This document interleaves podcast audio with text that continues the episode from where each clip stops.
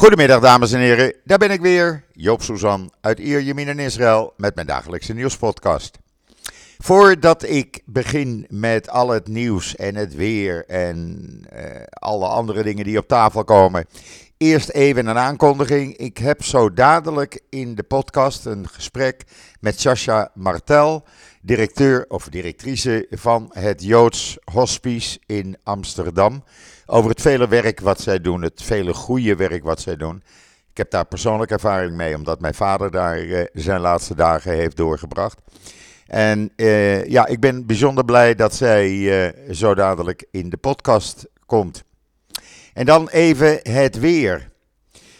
13 graden, bewolkt, zonnig, zwak windje en daar moeten we het dan mee doen. Het is nog steeds fris voor Israëlische begrippen. Uh, het blijft voorlopig een beetje in deze richting. Misschien nog wat regen uh, de komende 24 uur. Maar ja, het is winter, zullen we maar zeggen. Het hoort erbij. En dan eerst maar eens even het nieuws. Want ja, er is weer heel wat te melden. De gemeente Jeruzalem komt eindelijk met een plan om de persoonlijke veiligheid in de hoofdstad te vergroten. En daar bedoelen ze mee het beveiligen, want het moet met, uh, uh, van alle bushaltes. Uh, ze beginnen met de, de, eerste 300. Daar komen van die met beton gevulde palen voor te staan. zodat auto's er niet meer zomaar op in kunnen rijden. Daar is geld voor vrijgemaakt door de regering. Nou, de burgemeester blij ermee. Het hele verhaal kan je lezen in israelnieuws.nl. En dan is vanmorgen bekend geworden dat de medische hulpdelegatie van de IDF haar activiteiten in Turkije beëindigt en waarschijnlijk vandaag nog terugkomt naar Israël. Er valt weinig meer te doen. Ze hebben gedaan wat ze moesten doen. Ze hebben levens gered. Ze hebben gewonden verzorgd. Uh, de uh, hulpmiddelen die ze gebruikt hebben, alle middelen blijven wel achter. En uh, er zullen een aantal artsen en specialisten ook achterblijven. Er staat een hele mooie fotoserie in israelnieuws.nl.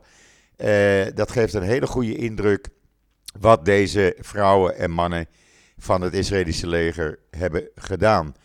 Echt bijzonder om even een minuutje de tijd voor te nemen. En dan, eh, zoals elke nacht en elke avond, hebben ook de afgelopen nacht en avond de IDF-troepen samen met de Shin Bet weer 20 gezochte terreurverdachten opgepakt en gearresteerd. Verschillende delen, steden en dorpen van Judea en Samaria. Uh, de video daarvan staat op israelnieuws.nl.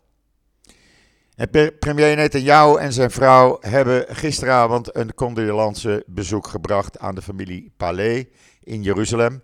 De familie uh, die twee kinderen is verloren bij de terreuraanslag uh, jongsleden vrijdag in Jeruzalem bij die bushalte. En waarvan de vader nog steeds in coma ligt in het ziekenhuis en zwaar gewond is.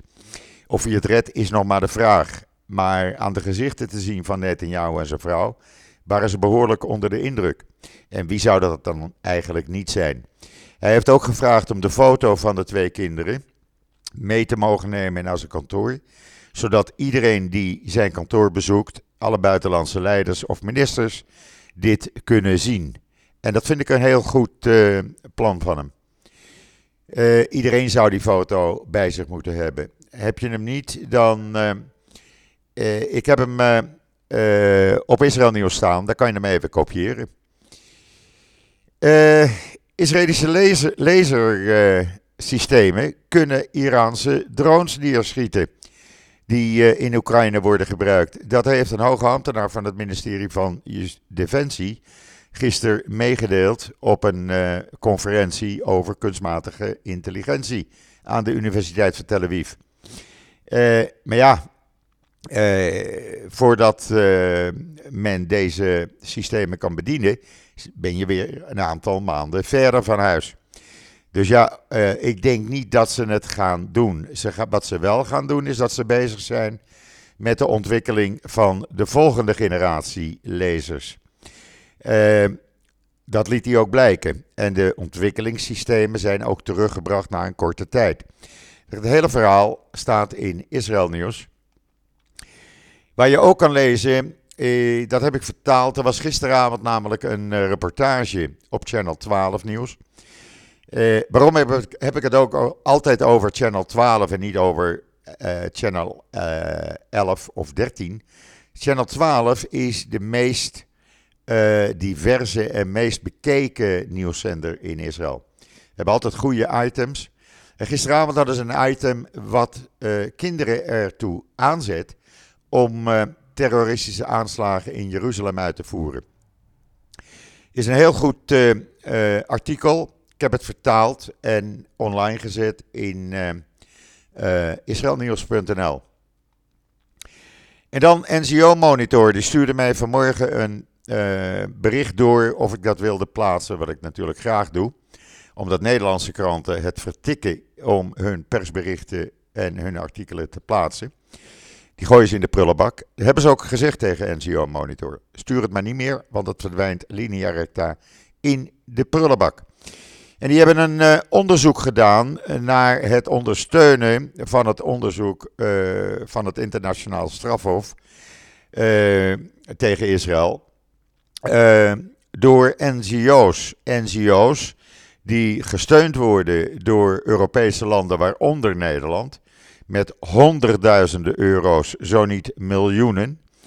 Eh, en waarvan de Nederlandse regering en alle andere landen weten dat die NGO's die ze steunen, eh, steun geven aan de uh, terreurorganisatie PFLP, de club van meneer Abbas, die dus weer achter die druk stond om Israël aan te klagen bij het internationaal strafhof. Nou, daar hebben ze een heel rapport over gemaakt.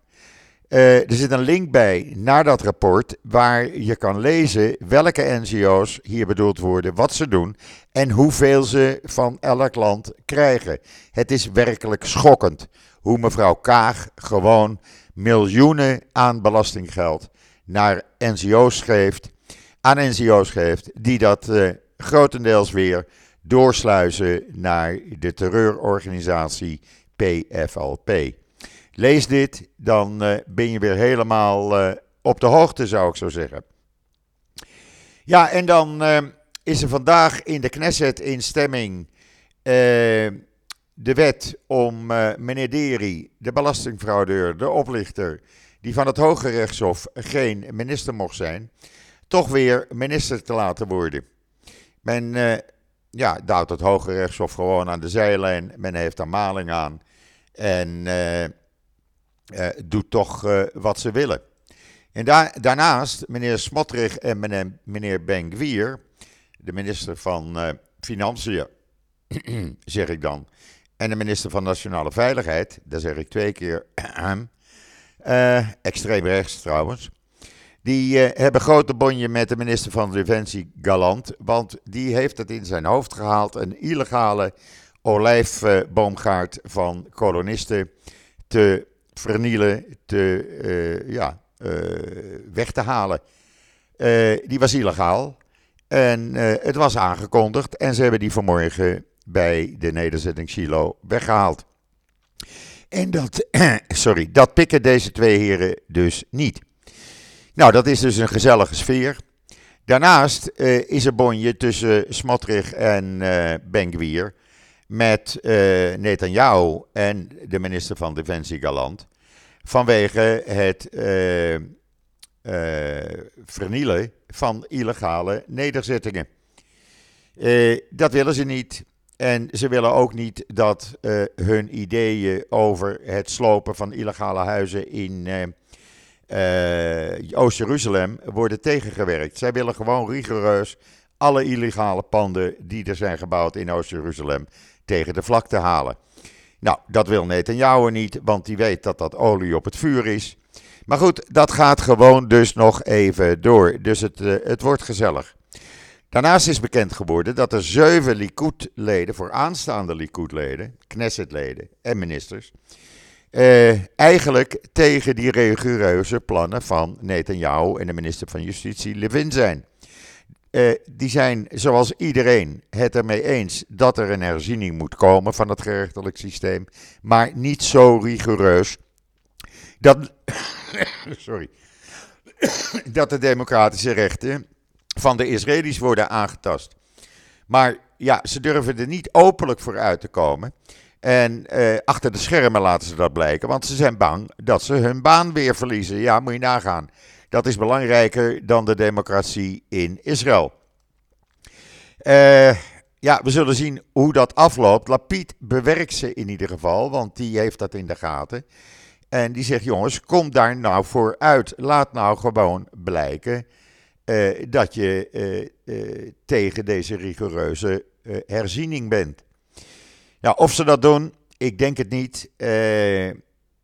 Maar goed, het is in ieder geval, het rommelt, laat ik het zo maar zeggen. Het rommelt binnen de Likud. en ja, hoe dat gaat uitpakken, dat, ja, dat weet ik nog niet. Maar laten we hopen dat men toch uiteindelijk tot bezinning komt, mensen. Want ja, ik vind dat. Ja, ik heb, ik heb geen zin om elke zaterdagavond op de barricade te staan. Maar voorlopig doen we dat wel. Dan was er een orthodox-Joods model. Die heeft historisch gemaakt, historie gemaakt op de New York Fashion Week. Zij uh, leidt aan een ernstige vorm van uh, spierdystrofie. Haar spieren zijn verzwakt. Haar vermogen om te lopen is beperkt. Maar ze kwam uit haar rolstoel. En aan de arm van een mannelijk model liep, ze haar, liep ze op de catwalk vrijdag in New York. Nou, ik vind dat iets grandioos. Je kan het lezen in de Engelstalige uh. Uh, en dan ga ik nu kijken of ik contact kan krijgen met Sasha Martel. Oh nee, er is nog één ding. Wacht even. Dat was ik haast vergeten. En daar bracht Esther Voet mij gisteravond van op de hoogte. Amnesty uit Engeland haalt het in zijn hoofd om Israël als apartheidstaat aan te merken omdat zij homo's, Palestijnse homo's, zou vervolgen. Nou, niets is minder waar. Palestijnse uh, homoseksuelen, mannen en vrouwen, zoeken hun toevlucht in Tel Aviv. Daar zitten er honderden, die duiken daaronder, juist omdat ze vervolgd worden in de Palestijnse gebieden.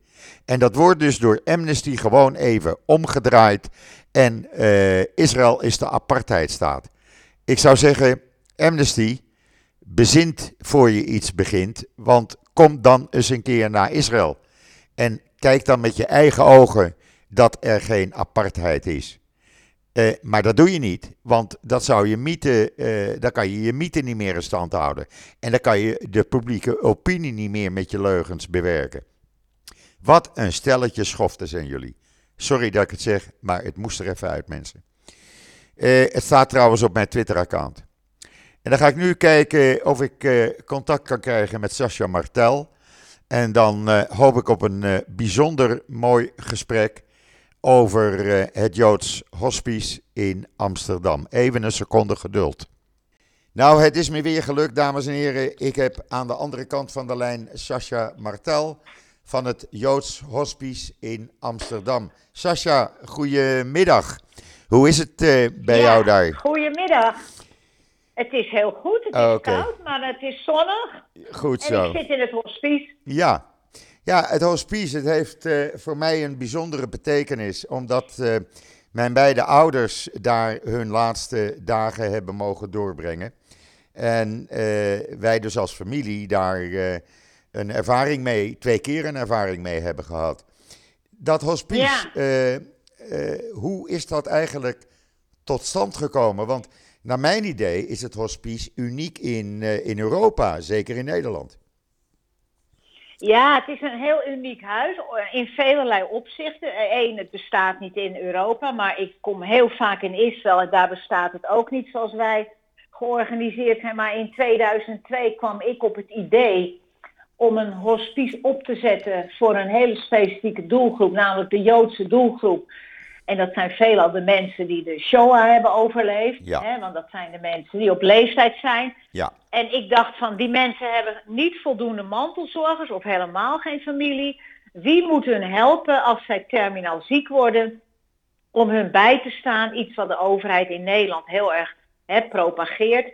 En toen dacht ik, die mensen mogen absoluut niet in eenzaamheid sterven. Die moeten mensen om zich heen hebben en die moeten ook begrepen worden eh, dat ze eh, een heleboel meegemaakt hebben en niet over alles kunnen en willen praten. Dus dat moet een veilig huis zijn, Ja. een warm huis met ja, en met, Joodse, met een Joodse identiteit. ja.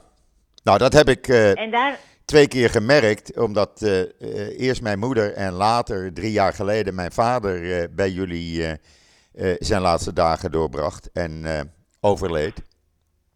En dat eh, gaf ons als familie toch wel iets bijzonders, moet ik je zeggen. ja, dat snap ik. Want kijk, een hospice, dat is nou juist het mooie van een hospice in tegenstelling tot een ziekenhuis. Dat wij niet alleen voor degene die ziek is zorgen, maar voor de hele familie. En dat zullen jullie gemerkt hebben en ervaren hebben, dat wij hè, ons ontfermen over de hele mispogen. Ja, ja, absoluut. Ja, en daar, daar zie ik ook het verschil met, eh, met Israël. Want ik heb natuurlijk 4,5 jaar geleden mijn eh meisje eh, verloren. Die is overleden in het Igilov ziekenhuis. Ja, En ja, dan krijg je eh, niet die begeleiding. Je krijgt wel begeleiding, maar op een andere manier zoals het bij jullie gaat. Het zijn Ja. dan verpleegsters die proberen zo goed mogelijk steun te geven. Maar het is toch anders. Het is niet die, de wijze waarop het in Amsterdam in het hospice gaat. Nou ja, dat komt, kijk, het grote verschil, dat heb je ook in de Nederlandse ziekenhuis, dat de meeste artsen in een ziekenhuis doorgaan met behandelen. Hè? Wij noemen Ja. dat curatieve zorg. En wat zo mooi is in een hospice, dat wij ook een behandeling geven, alleen niet curatief, maar care, dus comfort. Ja, Hè, mensen zijn altijd bang dat ze in een hospice helemaal geen behandeling of zorg krijgen. Maar ze krijgen wel degelijk zorg. Alleen totaal gericht op comfort. En het leuke is dat mensen, als je ze comfort geeft. en een aantal medicijnen niet meer geeft. omdat ze nou eenmaal terminaal ziek zijn. en eh, ja, binnen afzienbare tijd zullen komen te overlijden. dat ze vaak opknappen. juist omdat ze een aantal medicijnen niet meer krijgen. ja, ja, Dus dat, dat is het mooie van een hospice. ja, Dat, eh, ja, dat, kijk, verpleegkundigen en artsen in een ziekenhuis hebben geen tijd eh, om zich daarop te richten. Laat staan op de familie. En in een hospice is daar alle tijd voor. Door, eh, ja, door de vrijwilligers die Ja. zo'n hospice kleur, kleur, geur en warmte geven. ja. Nou mochten wij wel als familie dag en nacht eh, bij haar zijn. Dat weer wel. Er bleef altijd Ja. eentje, een van de familie, meestal een van de zoons, bleef altijd s s'nachts slapen. Eh, maar ja, eh, eh, daar, daar bleef het dan eigenlijk bij. Men heeft daar ook geen, geen tijd voor, laat ik het zo zeggen. Nee. Igilov is een Nou heel ja, druk men neemt er geen. Ja, maar het is ook een visie hoor. Men neemt er geen tijd voor. Dat is ook in de Nederlandse ziekenhuizen. Dat, kijk, wij vinden juist dat we de mantelzorgers, de familieleden, moeten proberen te ontlasten. Omdat Ja. ze vaak al maandenlang zorgen voor een familielid. En ze komen hier vaak overbelast binnen. En dan is het juist zo fijn dat wij kunnen zeggen van nou ga eerst maar, nou maar eens even lekker slapen. En kom bij. En wij zullen gewoon voor je vader of moeder of partner zorgen. Ja, heel mooi. Hè? Heel mooi. En dat voelt dan als een warm bad. Ja. En het zijn allemaal vrijwilligers die bij jullie werken? Ja, ik zeg altijd, wij hebben hier gezorgd voor een omgekeerde piramide. De vrijwilligers zijn het allerbelangrijkste. Dat zijn er ongeveer, ik denk 70 of 75 die we hebben. En daaronder zitten de professionals. Dus wij hebben vier artsen, wij hebben drie coördinatoren, we hebben iemand die schoonmaakt en mijzelf. Ja. En verpleegkundigen die niet bij mij in dienst zijn. En die ondersteunen in feite eh, de vrijwilligers, zodat zij hun werk kunnen doen. Ja, dus ja. de vrijwilligers zijn het allerbelangrijkste bij mij. En jullie zijn uniek in, eh, in Europa, hè? Want er bestaat geen tweede. Ja. Nou, er is geen Joods hospice. Wij, wij zijn eh, zeg maar op een orthodox-Joodse wijze georganiseerd. Dat betekent dat zelfs een orthodoxe rabbijn bij ons kan verblijven, omdat wij ons aan alles houden, zeg maar, aan de hele halaga. Ja. Wij hebben ons ook destijds laten ondersteunen door een instituut uit Israël, uit, uh, uit Jeruzalem. Maar wij, wij hebben het zo gedaan, ook qua inrichting, en dat zal jij destijds ook gemerkt hebben, dat ook iedereen, ook mensen met een niet-Joodse achtergrond, hier welkom zijn. Dus wij hebben hier al een Palestijn gehad, moslims, ehm, eh, christenen, boeddhisten, hindoes, atheïsten. Iedereen, ja, iedereen is hier welkom. Dat is mooi. Dat is echt bijzonder. Ja. Ja. Dat wist, Wij- ik, wij dat wist ik dan echt- weer niet. Ja wij, dringen, ja, wij dringen niks op. En wij willen gewoon dat iedereen zich hier thuis voelt op allerlei gebied. Dus wij, wij, bijvoorbeeld, wij serveren kosher eten vanuit onze kosher keukens. Maar we hebben nog een extra keukentje. Een niet-kosher keukentje. Dat heb ik destijds in het hospice in Jeruzalem gezien. Daar kunnen de familieleden alles eh, maken wat ze willen. Tot en met, eh, laten we zeggen, varkensvlees. Dat maakt allemaal niet uit.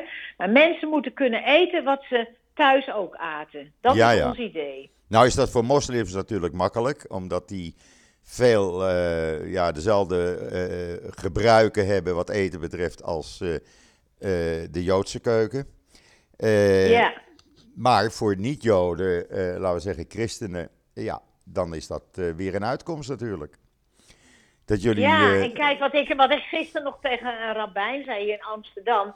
Het opmerkelijke is dat ook mensen waarvan je denkt, nou ze weten het misschien allemaal wel. Maar kijk, zo vaak maak je als mens niet mee dat iemand sterft. Dat je bij een sterfbed bent. Dus de meeste mensen, ook de meest orthodox levende mensen die bij ons in het hospice komen, vinden het heerlijk dat ze door ons begeleid worden in die laatste uren of dagen. Hè, wanneer een familielid stervende is. Wat, wat je dan moet doen, wat je kan zeggen, wat voor rituelen er zijn. Ja, ja. Eh, en, wij, en wij bieden alles aan. Je moet niks, maar je, je kunt zeg maar alles doen wat je zelf wilt. En wij ondersteunen hun daarbij. Oh, dat is mooi. Dat is mooi. Dus je, Ja. kan, het, je kan het gewoon via je, eh, de manier waarop je het als familie gewend bent, kan je het doen. Kan je het doen? Ja. Dat en is mooi. zelfs, eh, wij hebben hier natuurlijk ook een Portugese gemeente in Amsterdam.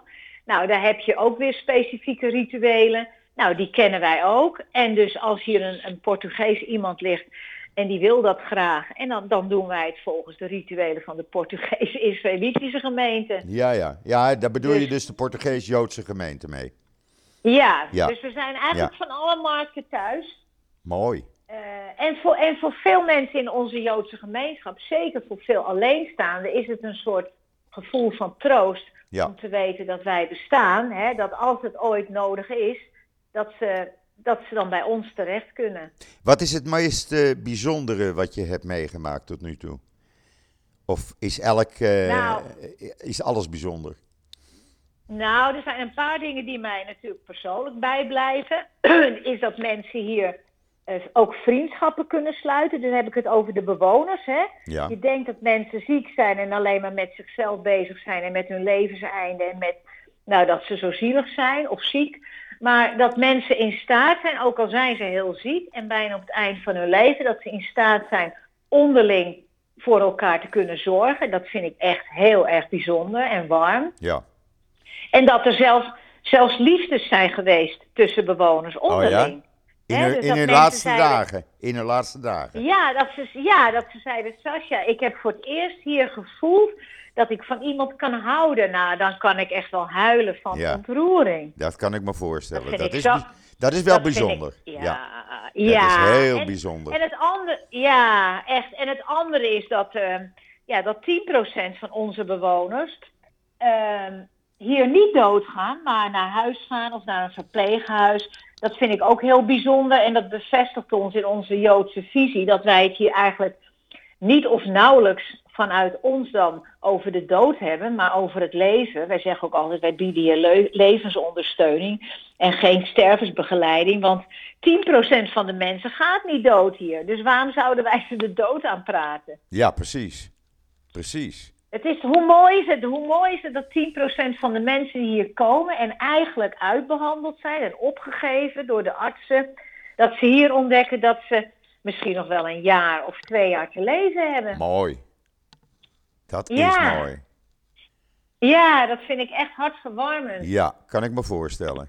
Dat kan ik me voorstellen. Dus wij hebben hier heel veel feestjes. Wij vieren de Joodse feestdagen. Wij vieren hier Shabbat, vrijdagavond, Shabbat overdag. Uh, wij hebben, en daar mogen ook de niet-Joodse bewoners bij zijn. Dat zijn allemaal hele mooie lichtpuntjes voor de bewoners. Ja. Alle feestjes. Ja. En kun, kan een familie dat ook zelf doen, bijvoorbeeld om vrijdagavond te vieren met hun dierbaren? Ja, dat hebben we ook gehad. Dat hele grote families hier vrijdagavond in onze mooie grote woonkamer aan tafel zaten en zelf gingen koken. Uh, en dan nodigden ze desnoods ook andere bewoners uit. We Ja, hebben ja. ook Pesach gevierd met een grote, met een grote familie. Hebben ze Zijderavond gevierd bij ons. Oh ja. Eh, weet je, je kunt het zo gek niet bedenken of het is er. Er zijn ook een aantal mensen getrouwd in het hospice. Oh ja? Wij, wij, wij zijn eh, door de gemeente Amsterdam aangemerkt als een huwelijkslocatie. En eh, er zijn hier al een paar bewoners, dus heb ik het echt bewoners van het hospice getrouwd. Oh? Dus het, dat geloof je toch niet? Je denkt dat mensen hier alleen maar doodgaan en dat het hier een donkerbruine locatie is. Maar het is hier eigenlijk een huis van licht en warmte en heel veel leven. En als mensen trouwen, dan krijgen ze ook een receptie van ons aangeboden met champagne en taartjes. En eh, Bijzonder. ja, hoe mooi is dat? Dat is fantastisch. Dat wist ik niet. Dat ja. wist ik niet. Dat is heel mooi. Dat is echt heel mooi. En jij zou ook graag willen dat het in Israël van de grond komt, hè? Ja, ik ben al heel lang bezig. Wij hebben ook heel veel Israëlische vrijwilligers inmiddels die in Nederland wonen. Maar eigenlijk zeg, ben ik al heel lang bezig met een aantal mensen die in Israël in de palliatieve zorg werken. Om een hospice ook in Israël op te zetten zoals dat van ons. Namelijk helemaal onafhankelijk en niet op een ziekenhuisterrein. Want je hebt twee hospices in Israël, in eh, Tel Aviv en in Jeruzalem. Maar die zitten gewoon vast aan het ziekenhuis. En ik zou zo graag een hospice willen in de Galil of ergens anders in Harei Yehuda. Gewoon in een, met een mooie omgeving, Ja. met veel vrijwilligers. Maar ik krijg steeds te horen dat dat niet kan door de bureaucratie bij de, bij de zorgverzekeraars. Maar het gaat er bij mij niet in dat dat niet kan lukken. Nou ja, ik weet Dus dat er enkele duizenden Nederlanders die in Israël wonen luisteren naar mijn podcast. Is het niet vandaag, dan Nou, luisteren ik- ze morgen of overmorgen. Dus Ja. eh, daar zitten ook een heleboel mensen bij uit de zorg. Eh, misschien eh, dat die dan eh, jou verder kunnen helpen. Nou, ik doe hierbij echt een oproep. ehm, om eens een keer te zeggen van wie kan mij helpen om eens een keer naar Klali te gaan of Maccabi, de grote hè, zorgverzekeraars. Van wat er nou zo moeilijk is om een huis op te zetten. Want ik denk dat het veel efficiënter en effectiever is, ook financieel, om zo'n huis op te zetten in plaats van al die mensen maar thuis te laten en, en dure verpleegkundigen in te zetten of de familie te belasten. Dus ja, hierbij een oproep van eh, wie mij tips kan geven of kan helpen, Ja, dan eh, daar kom ik graag mee in contact. nou, eh, wie weet. Ik hou het in de gaten voor je in ieder geval. Kunnen mensen jou ook steunen financieel? Ja, want wij zijn een goed doel. Wij worden dus eh, niet of nauwelijks geholpen officieel door, eh, door de zorgverzekeraars. Dus wij moeten zeg maar de hotelkosten van dit huis zelf financieren. Dus wij hebben een stichting Vrienden. Wij hebben Facebook, wij hebben een mooie website. Daar kan je allerlei informatie over vinden, over ons, maar ook de bankrekening. Men kan ons ook mailen als men meer informatie wil, eh, hoe men ons kan steunen. En wij zoeken altijd vrijwilligers. Een van de jongste, of de jongste, een van de laatste vrijwilligers die zich heeft aangemeld bij mij, dat is jouw eigen dochter. Ja, daar ben ik eh, bijzonder trots op. Bijzonder trots ja, op. Ja, echt ja, waar. ik ook. Daar zijn we heel Ja. blij mee. Ja. Volgens mij voelt ze zich als een vis in het water hier. Ja, oh, ja, daar ben ik van overtuigd. Daar ben ik van overtuigd. Ja, Want Ja. dat, eh, dat is Dus- echt iets wat ze graag eh, doet. Eh, Mensen helpen, mensen ja, bijstaan. En dat heeft ze altijd gedaan. Dus wat dat betreft, ja, ik ben bijzonder trots op toen ze mij belde om dat mee te delen. Echt waar. ja. Ja. maar het is het mooiste onbaatzuchtige werk wat er bestaat. Want het lijkt alsof je er niks voor terugkrijgt. Dat wil je ook niet. Maar je krijgt er zoveel voor terug. Dat kan je van alle vrijwilligers horen hier. Ja, de liefde en warmte die je terugkrijgt. Ja, ja, ja. Ja. Ja. en ook het Joodse. Heel veel vrijwilligers hier met een Joodse achtergrond vinden het heerlijk om hier gewoon te werken in een Joodse omgeving die warm is en, Ja, en niks oplegt aan de mensen. Eh, er is heel veel met sjommen het is hier. heel bijzonder. Het is heel bijzonder. Ik, vond het, ik was ook heel blij dat het eh, nu eindelijk eens een keer kon. Dat wij elkaar even konden spreken. En dat jij eh, even je verhaal kwijt kon aan al die tienduizenden luisteraars. Eh, want ja, dat is toch iets wat eh, bekend moet worden eigenlijk bij eh, eh, ja, zeg maar een grote groep mensen. Want je, want je komt er normaal Ja. gesproken alleen maar mee in aanraking, eh, soms uit toevalligheid, als je in een dergelijke situatie komt te verkeren als familie. En ja, anders klopt. sta je er En niet bij anders stil. sta je er eigenlijk nooit bij stil. Nee. klopt, Nee, precies, klopt. precies. Nee. Dus, eh, en ja, wij hebben het dan meegemaakt, eh, helaas twee keer als familie. En eh, hebben daar een bijzondere ervaring aan overgehouden. dat, eh, eh, dat is nog steeds zo. En dat zal ook Ja, niet. maar dat is ook heel belangrijk Ja. voor de verwerking ook van zo'n verlies. Dat je, dat je daar een fijn en warm gevoel van overhoudt hoe de laatste weken of dagen waren. Hè? Ja, precies. Precies. Is er verder nog iets wat je kwijt wilde? Nou ja, ik je- hoop dus inderdaad eh, ook iets op te zetten in Israël. Ik hoop dat mensen ons steunen in Nederland. Ik hoop dat mensen misschien ons een donatie geven of iets anders ons kunnen helpen. Want steun kunnen we altijd gebruiken. Al was het maar een geestelijke steun, maar we bestaan nu bijna 16 jaar. Dus het bewijst wel dat, we, dat het geen luxe is dat we bestaan. Nee. Maar ik, ja, ik vind het leuk als mensen naar onze website gaan of naar YouTube. Er staan filmpjes van het hospice op YouTube om eens te ervaren wat voor mooi huis wij zijn. En dat staat allemaal onder de naam Joods Hospice Amsterdam, hè? Ja, Joods Hospice Immanuel. Joods Hospice Emmanuel. Met een I Ja. of met een E? Nee, met een I. I. Met een I. Immanuel. Ja, in, Oké, ja, in Amsterdam. in Amsterdam. Nou, ik, ik roep iedereen op. Kijk even op Facebook. Kijk even op de website. Ga even kijken op, eh, op YouTube. YouTube. En ja. eh, vrijwilligers kunnen jullie ook nog gebruiken? altijd. altijd. We zijn altijd blij met vrijwilligers. Nou, wie weet zijn er een aantal mensen in Amsterdam of omgeving die zeggen van ja, dat werk ga ik doen. Nou, Dat zou mooi hartstikke zijn. bedankt Joop. Oké, Sascha, dankjewel en ga door met je goede en mooie werk. Jij ook? Oké, dankjewel. Oké. Tot Tot ziens. ziens. Dag. Dag. Dag. Ja, dames en heren, dat was een, eh, een bijzonder gesprek, mag ik wel zeggen. Eh, ga even kijken op die website en eh, YouTube of Facebook en ja, zie wat ze, wat ze doen. Ik vond het belangrijk dat het nu eens een keer bekend werd.